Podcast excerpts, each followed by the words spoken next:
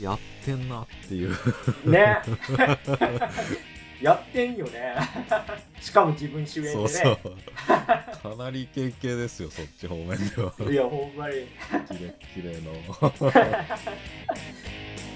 焼き自分のタイムで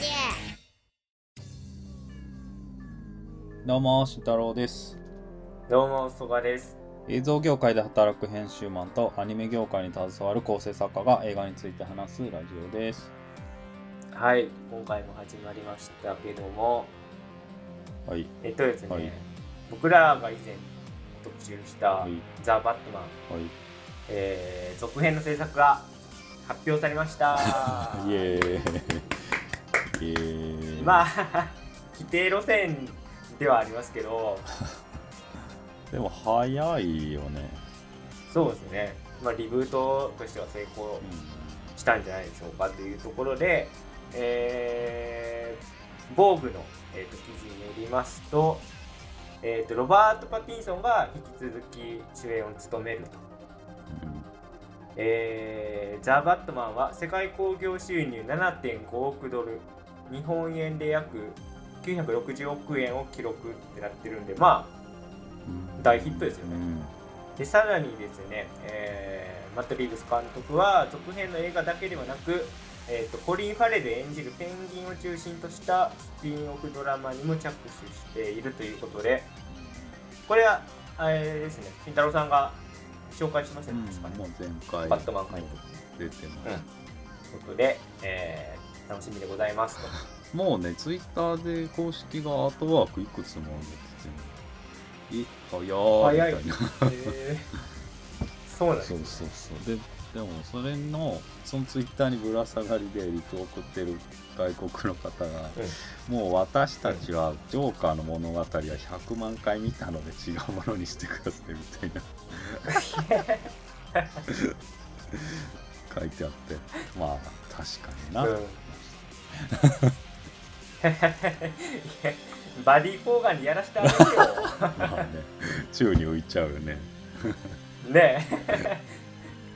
むちゃくちゃさあの本編に採用されてなかったけど一応そのうんうん。バディ・フォーガンのジョーカーのカットあれね。を公開してましたよね。あれ、ね。あれよかったよね。よかったですね。だからちょっと見たいしねそれも。なんか洞察力がかなり優れててね。まあまあ敵を食っちゃうっていうのはちょっとあったけどね。あれそのまま使うとね。ちょっと見,、見透かしすぎて存在感うん。明らかにこいつが一番強いな、う。ん、そうそうそう。だいぶ読んでたからそう。犯罪心理分かりすぎて。ね。YouTube 上がってるんで見てない人。そうですね。まあいいシーンではあったよね。やりとよかったですね、うんあのテイクはね。パティンソンとやりとりいいよね。はい、じゃあ、まあ、続編への、まあ、出演が楽しみということで、えー今回はですね、えー一点変わって、えー映画「クレヨンしんちゃんもののけ忍者チンプーレン」を特集していきたいと思います。おい。じゃああらすじをお願いします。はい、えーあらすじある日強めと名乗る女性が野原家を訪ねてきて自分がしんのすけの本当の親だと告げる。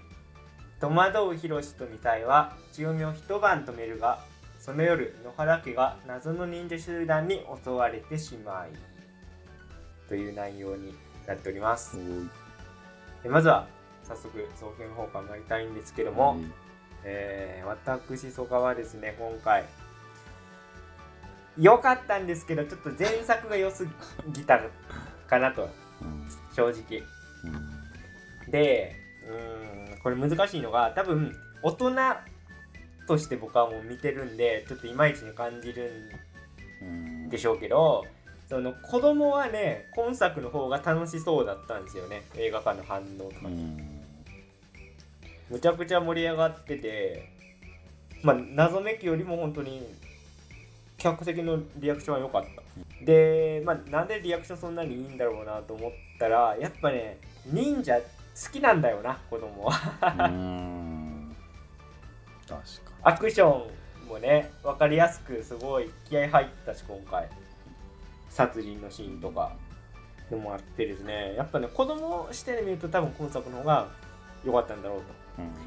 ただ僕としては結構予告編を見た段階からいやむちゃくちゃ面白そうな設定やんと。しんちゃんの誕生に関わる話とかも絡んできてこれはちょっとすごい話になりそうですぞってこう身構えてたからオタクとしてね。だいぶ振りかぶってた、ね、そうなんですよね。だいぶ振りかぶっちゃったのでそれと比べるとねやっぱどうしても下がってしまうというのが、まあ、正直なところでございますと。うん、まあストーリー的にはだってそんななんか謎めきと比べるとさまあまあまあオーソドックスですよねっていう感じじゃないですか。結構謎めきの方はもうなんか反則技というかいやしんちゃん成長してるやんみたいな話だったのに対してまあ今作も別に成長はあるんだけどまあまあまあそうだよなっていう。そうね。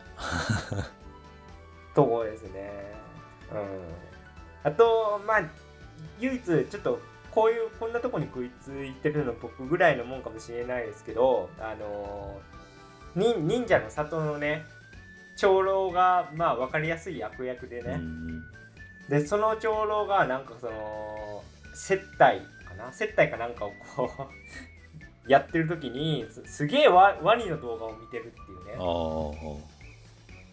であれは映画「香川一区」でもおなじみね、うん、平井初代デジタル大臣がその国会中にワニの動画を見てて 非難されたっていうととこからおそらく来てるんでいじりが。いじりがは入ってるんで 平井ちゃんに対するね。だから、まあ、そういうなんか風刺はいいぞって思う。侮ることなかれというかね、まあ、こういうちくりと人差しある。そんなとこで出ると思ってないもんね。思ってなかったね。ワニいじりあると思ってちょっとそこはテンション上がってしまいましたね伝わらねえ。あとこれね若干多分その映画館最後までねクレジット立たずに見届けた人は全員食いつくと思うんですけど、うん、3D に対する不安っていうのが若干あるんで これは後ほど。話していければなと思っております。力入ってそうだけどね。そうなんですよね。で多分ですけどクレシンで初でしょ？フル CG はさすがに。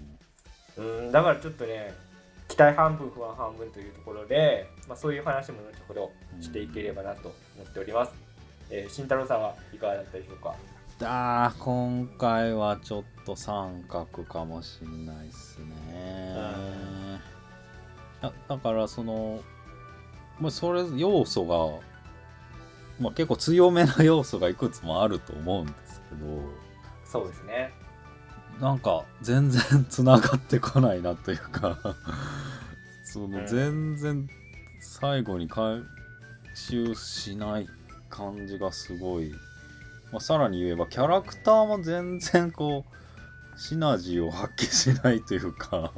お母さんもそのしんのすけを連れ帰った割にはなんかずっと機械いじってたりして全然しんのすけと時間過ごさなかったりとか、うん、ゴリラの親父全然喋んないとか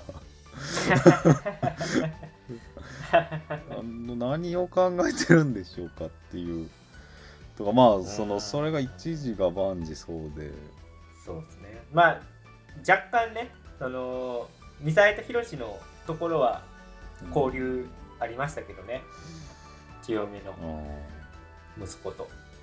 何がしたいのかなっていうのがうんと思っちゃったかな、でこれ脚本側は上野紀美子さんは去年と一緒なんですよ。ただあそうなんですただ監督も共同脚本に入ってて監督は去年とは違うんですね。ああそうですね。ということはどういうことなんでしょうかっていうまあ分かんないですけど。まあそのホームランをねホームランを毎年打つってのもまあ大変なことだよねそうですねそれはね。うんまあだからうん。まあでも確かに絵的にはねまあ忍者とかねキャッチーでねいいんですけどうーん去年は良かったなっていう。まああとまあこれも邪推ですけど来年はすげえ勝負じゃん。するわけじゃん、ね。多分気合めちゃめちゃ入りまくってて、うん多分脚本の方も力入ってくんじゃないかなと思うんですけど、まあ、ちょっと間の年だったかな。いやー。今回充電充電。のラップだったってこちょっとと菅田将暉さんじゃないですけど充電期間だった可能性も。ちょっとじゃあ今年タイヤ温めといてそうそう。来年勝負やっていう。そうそうそう だってもう気合入ってたもんね。入ってたね。映画の最後につけるくらいだから、そうでしたね。うん。だって去年こんな予告編っていうかなかったもんね。謎めきの多分残ってる時はね。うーん。ということでしたね、まあまあまはいまあちょっと2人とも総評としてこういう感じになってしまってるんですけどうんといいシーンもありましてね。えっ、としんちゃんとまあひろしとみさえが離れ離れになるとうん。お互い。で結構しんちゃんが珍しく泣く泣くっていうか涙をこうほろりとねうん。流すシーンがあるんですけどやっぱりあそこの持っていき方とか構成力がすごい良くて最初、まあ、しんちゃん視点かな？しんちゃん視点なのかひろしみさえ視点なのかちょっと明確には忘れちゃったんだけどしんちゃんが生まれてからその成長していく様っていうのをこうダイジェストで見せていくと。えーそれをダイジェストに見せた後しんちゃんが多分夢で同じ映像を見ていてちょっとホームシックじゃないですけどねそれで涙を流すっていうシーンがあってそこはね僕はすごい良かったですわ。うん。あそこの見せ方はちょっとあのい言い過ぎかもしれないけど愛の歌声を聞かせてのね終盤のその怒涛の伏線回収ぐらいの盛り上がりはありますね個人的にはね。うーん。いやーちょっと俺はもう振りが効いてないから。もう別に。別にだったな。いやなんかその、まあ、そう考えるとやっぱりその野原家はまあちゃんとしてるっていうか、まあ、動機が分かりやすいっていうか、まあそうだろうなっていうんだけど、まあただその反対側に、まあ、鏡になるもう一家族がちょっとあんまり何やりたいかとか全然分かんなくてうん、まあ、そこが多分あんまり乗れなかったか、まあ、ちょっと装置別れるための装置になっちゃってて。まあでもそのあ、まあ、最初に言えばよかったけどそのまあ子供をあ俺が良かったシーンはあのあ相手のあの子供。ち強め千代目の子供。えーなんだっけ。珍珍蔵珍蔵そうそう。珍蔵が最後の方でなんかずっと言うことをおとなしく聞いてたんだけどなんか急にダダこね出すシーンがあって、ありましたね。あのシーンすごく良かったなと思って。なんかまあ結果的に結論的にはまあ子供を押さえつけちゃ良くないよねっていう話にちゃんとなっててまあそこはなんかメッセージ性は強かったなとは思いましたけど。みんなと遊びたいってなるんですよね。アクション仮面のあの踊りを一緒に踊りたい、うんうんうんやっぱこう話してて思うのはやっぱ千代目さんがすごい勝手すぎるから。うんうん強め。まあ勝手だしまあどうしたいのか。えー。多分動機としては、なんなんていうの？珍蔵をこの里のしがらみから解放ししてうん。普通の生活を送らせてあげたいみたいなことだと思うんだけど、うん。うんえじゃあ完全にしんちゃんは生贄ってこと？って。まあまあそうなんだよね。まあそれもそうだしもう別に自分のそばにいなくていいのかとか。なんか方法論が全然 納得しづらいものがあって。そうです。そうん。そして父になるやろうとしただけなのかっていう。そして父になる。まあね。まあやろうとしてんだけど。設定は。うん、そうそう。設定だけ。やれてもないしまあだからそして父になるは両方の家族はちゃんと交流することで違いが分かってっていうざっくり言うとそうなんだけど、今回なんかなんかしんちゃん側はあんまり親との交流が全然全然ないよね。その代わりの親との交流。うんそうですね。機械いじっていじっちゃってるから親父喋んないし。そうね。喋んないしね。まあねおおじいちゃんもね喋んないしね。おじいちゃんはまあね。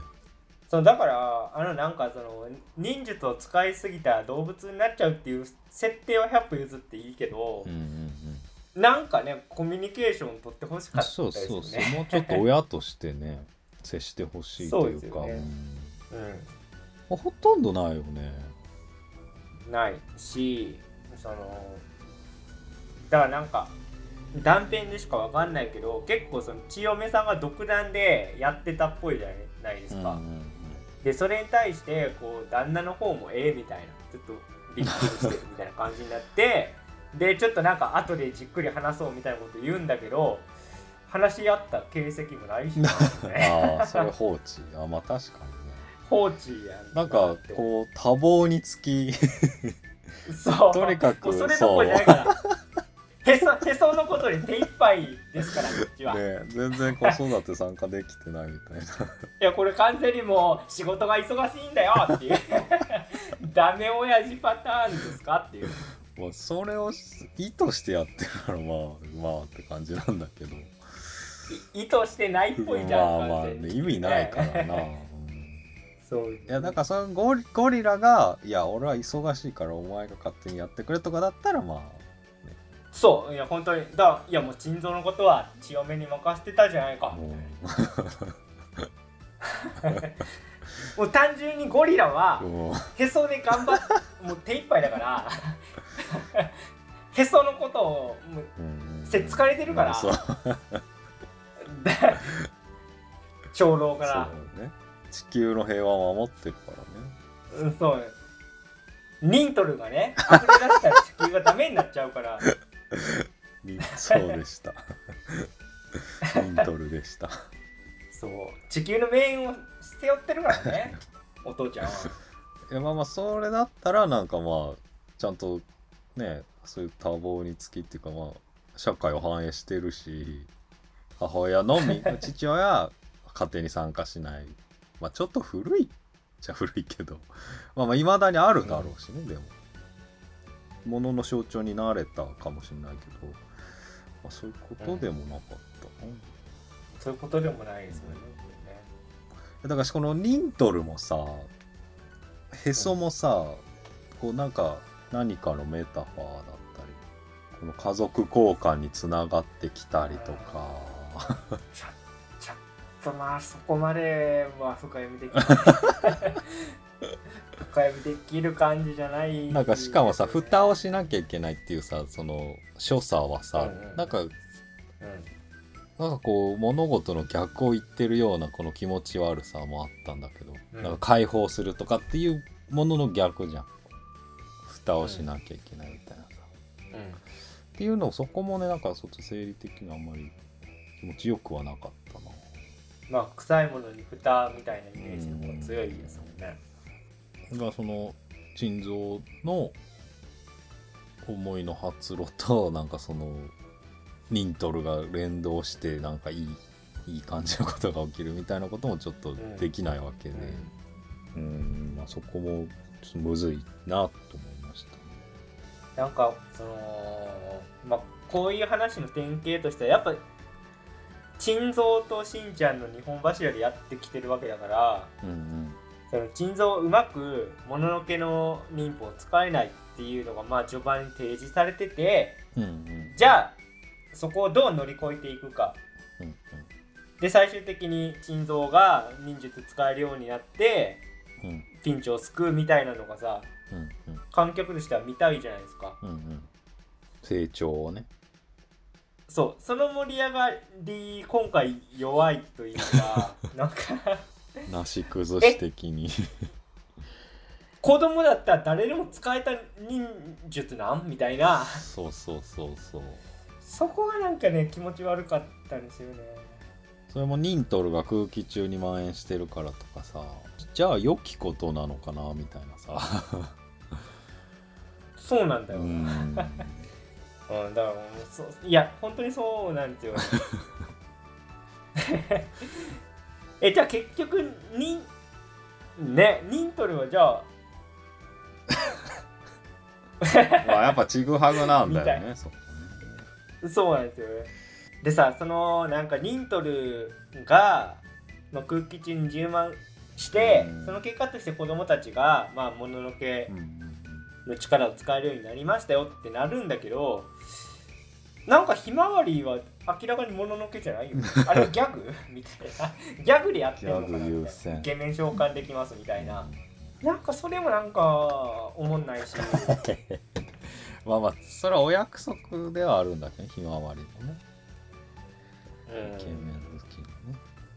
まあしかも結構この中盤出てきた時はなんか何かある風に謎のイケメンとして、ねそうん。まあところが正体不明のそうそう正体不明のイイケメンが助けてくれるまあでも別に。別に 特に何にもなかったぜって。うん。腎臓がさ腎臓がまあリスに変身するっていうリスじゃないやマントヒヒなのかな？ああ、ねなんだっけ？モモンガかなんかね。モモンガか。うん。モモンガだ。モモンガに変身するってなってんだけどあれもそんな大活躍しないしって言ってさ。なんかモモンガ固有の能力でもってなんかうんうん切り抜けて欲しかったんだけど結局なんかそこなし崩しでなんかオオール春日部防衛隊チームの手柄みたいな感じになってるよ。あにそこは。ちょっと影に隠れちゃってね。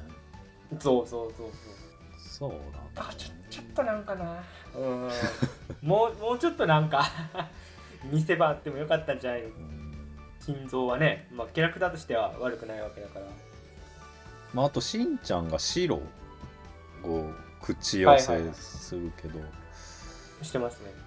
まあなんで白なんだろなんでやろうな。まあ友情パワーとしかない、う だそのまあまあ白でもいいんだけどでも今回って白全然出てきてないわけじゃんまあなんか腎臓が白に変変装してて色合いに隠れてたっていうのはありましたけどね序盤で、まああそこぐらい。まあ まあ意味ないでしょ全然別に。振りでもあなんいでしょ。まないね。なんかもうそこでも一つなんかこうもったいないことしてるっていうか。もったいないですね。なんかもうちょっとね意味のある、まだゴリラだろうね わかんないよ。だから例えば花江夏樹ゴリラとその交流があってね、でわかんないけど何かしらその思いみたいなものを引き継いだことの象徴で、まあ、ゴリラ出たでも、まあ、まだ感動できるけどね。それは成長ねうん。一つの、まあそうですね。まあまあ例えばだけどね。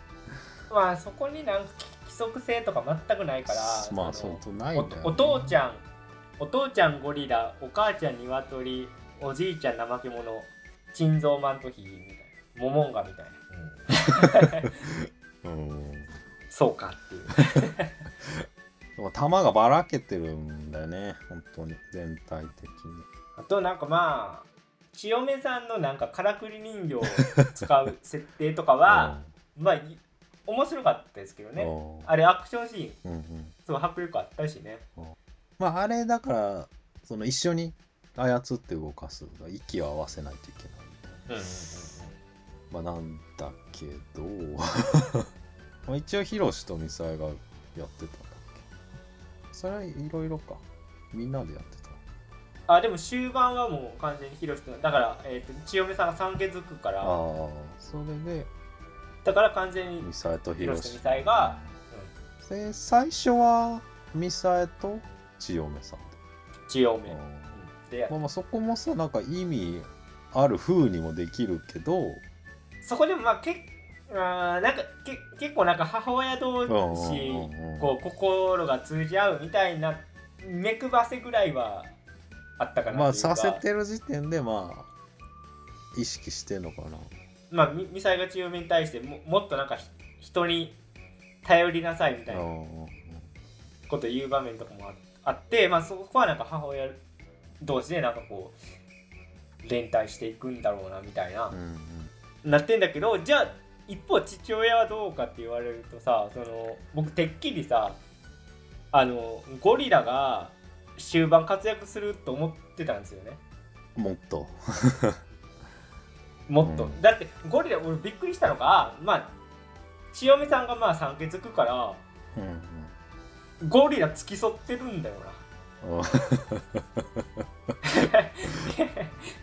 もっとなんか3級取れた。さそう。なんかいやいいんだけどそれ僕てっきりさ物語のこう流れ上なんか千代目がさ「いやああなたはあっちに行って」みたいな、あってさあななんか活躍するかなと思ってたんだけどそういうやり取りもななくまあ普通になんかつねパーカー着て付き添いますわみたいな 感じになってて。ああうんみたいな。あそうだからそれもそうな。のあの子供も生まれるじゃん。うん。それも何何かを 何かにつながってくるのかっていう。なんかあその子生まれたらもう腎臓はいいのかとかさ。なんかばらけるんだよな。意識が。うん。その腎臓がじゃあお兄ちゃんにならなきゃいけないっていうので奮起するとかでもないじゃんもうまあそのお兄ちゃんなったなぐらいはあったけどそういうのはなかったよね。結果なったみたい。そう。で逆にその下のさ子供ができることによって腎臓がちょっとなんかこう、うん。両両親に代わってもらえずに、うんうん。モヤモヤするみたいな展開もないじゃん。うんうん。まあそういう振りも別にないしね不利がないそのお腹が大きいからそのそればっかり気使って腎臓がほったらかされてるとかまあエネルギーになりそうなもんなのに、うん。うん、もったいないですよね。設定はすげえ面白くなりそうなそうね。そうその自称同士が本当ななんだっていうまあまあそんな感じですかね嫌な 嫌なっていうかあんね。まりっていうところは。だでもねまあその思い出したけど だそのやっぱりお母さん同士が協力するとか家族同士が協力するってのがまあその汲み取るとよ。まあいいとこだなとは思っててえっ、とねあれだ。まあクレヨンしんちゃんにせよまあ核家族じゃん。だそういうまあそれによって起きる分断だったりも、まあ、存在するわけで。まあだそういうものへのアンチテーゼなのかなとか。まあ家族同士の協力ははいいとこなんじゃないかなってまずまあちらっと思ったのを今思い出しました。ちょっとまあその話広げるとそのまあ千代目がなんで野原家に、まあ、腎臓を託したくなったかっていうとしんちゃんと腎臓同じね産婦人科で生まれてて、まあ、同同室だったわけですよね。で千代目の目から通してみるとミサイとヒロシがすごい幸せそうでうんうんでそんな素敵な家庭にだったら腎臓を預けてもいいと思ったんですよね、うん千代目としては。うんで千代目はなんかその村の仕事でこう町の方に来てなんかく薬的な何売ってたかちょっと分かんなかったです。けどななんかまあこう売りに来ててうん。で野原家の家族団らんを外から眺めてるみたいな場面もあったんでその村のしがらみにとわれとらわれてる自分と幸せそうな野原一家っていうのをこうまあ対比するうん。目線っていうのはあるんで、なんか家族間のその違いじゃないですけどね、まあ、そういうところもなんか意図して盛り込んでそうな気はするなっていうふうに思いましたちょっとね。慎太郎さんの話に引きつけるとね。まあそっとそっちに寄せるでもいいけど。まあだからそれも一つのブレイクスルーになるその野原一家で今までは作ってきたわけで、それを壊すとなるとまた大事件だったんだけどね。まあ、で映画のバランスとしてはそのエンドクレジットのその映像が新の野原家と珍蔵一家がこう、まあ、一緒に土手を歩くじゃないですけどね。でそこには新しい子供もいてベビーカーをしながらみたいな。まあああそこのシーン自体はすごいエモくていいんだけどいかんせんね伏線がうまくつながってきてないから いい場面だなぐらいのその 謎めきほどの感動はないよね。謎めきのあのねエンドの映像のエモさやばかったですからね、まあそれと比べるとやっだからそのエンドの映像を見てさそうだそれを思ったの各家族に対する。ぱああなるほどね。そうでもそういう絵になってたよね実際に。なってたなうんなってたたよね、うん、だからまあもうちょっとそこにね焦点絞ってそうですねうん。かもなっていう。そうですね。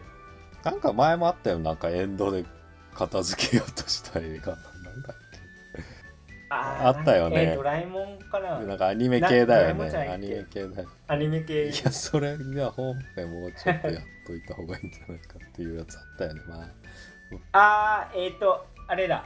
あーやと魔女ああーそれだ。ここで終わんの？そうそうそう。こっち本編じゃんみたい そうですね。完全にエンドの絵の方なが面白そうなんですけど。そうそう。エンドで追いつけ追いつけようとすんなよっていう。エンドで取り返そうとすんなよってやつ。取り返そうとすんだよ。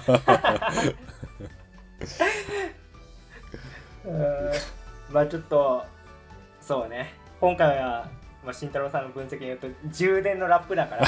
いやわかんないけ勝負は勝負は次回だからまあまあ楽しみではあります。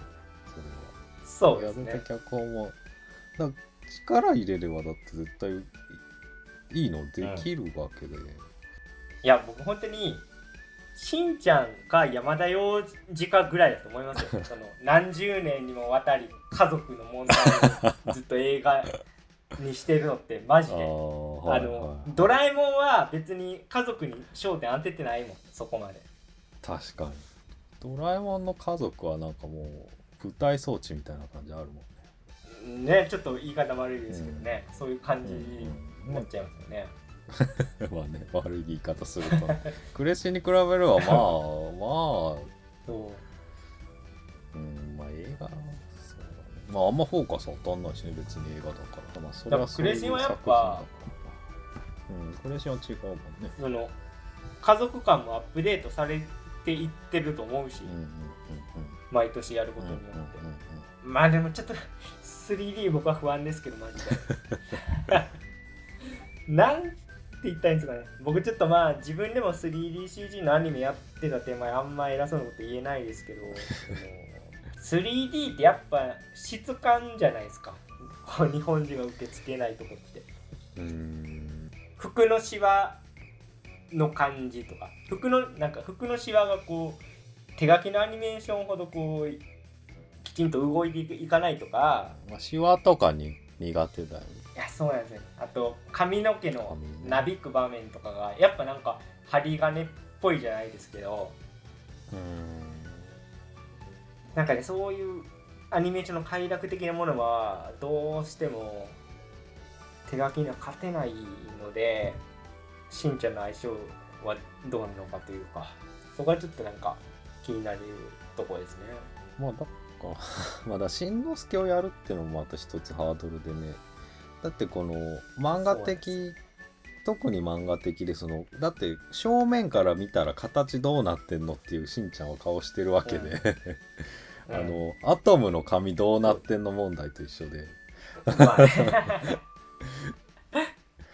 どっちが正面？なんか、うん青い炎でもあったよね。あったね。だからその漫画的なデフォルメとそうそうそう。3D っていうのがあんま相性良くないんですよね。こいつはこっちから見たらどうなってた？まあ結構なんかねそのキャラクターデザイン見るとそのう臼田先生に寄せてるのかなっていうのはちょっと思いましたけど。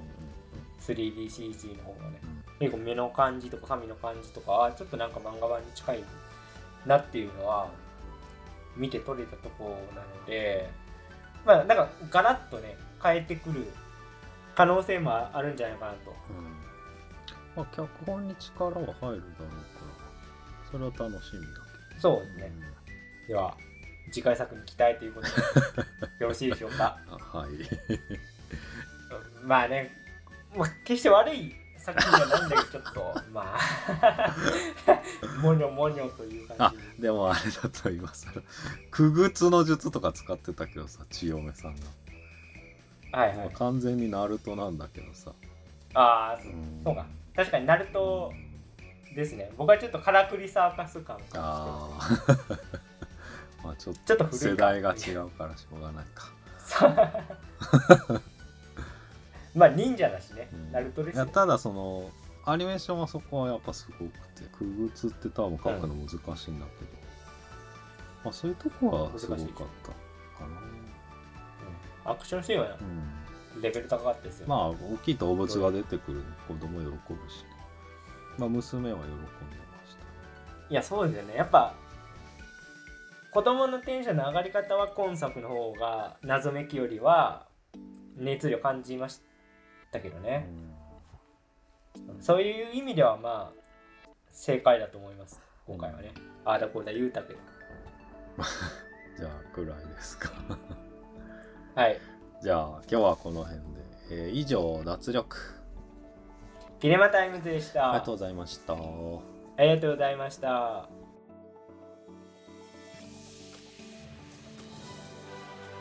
脱力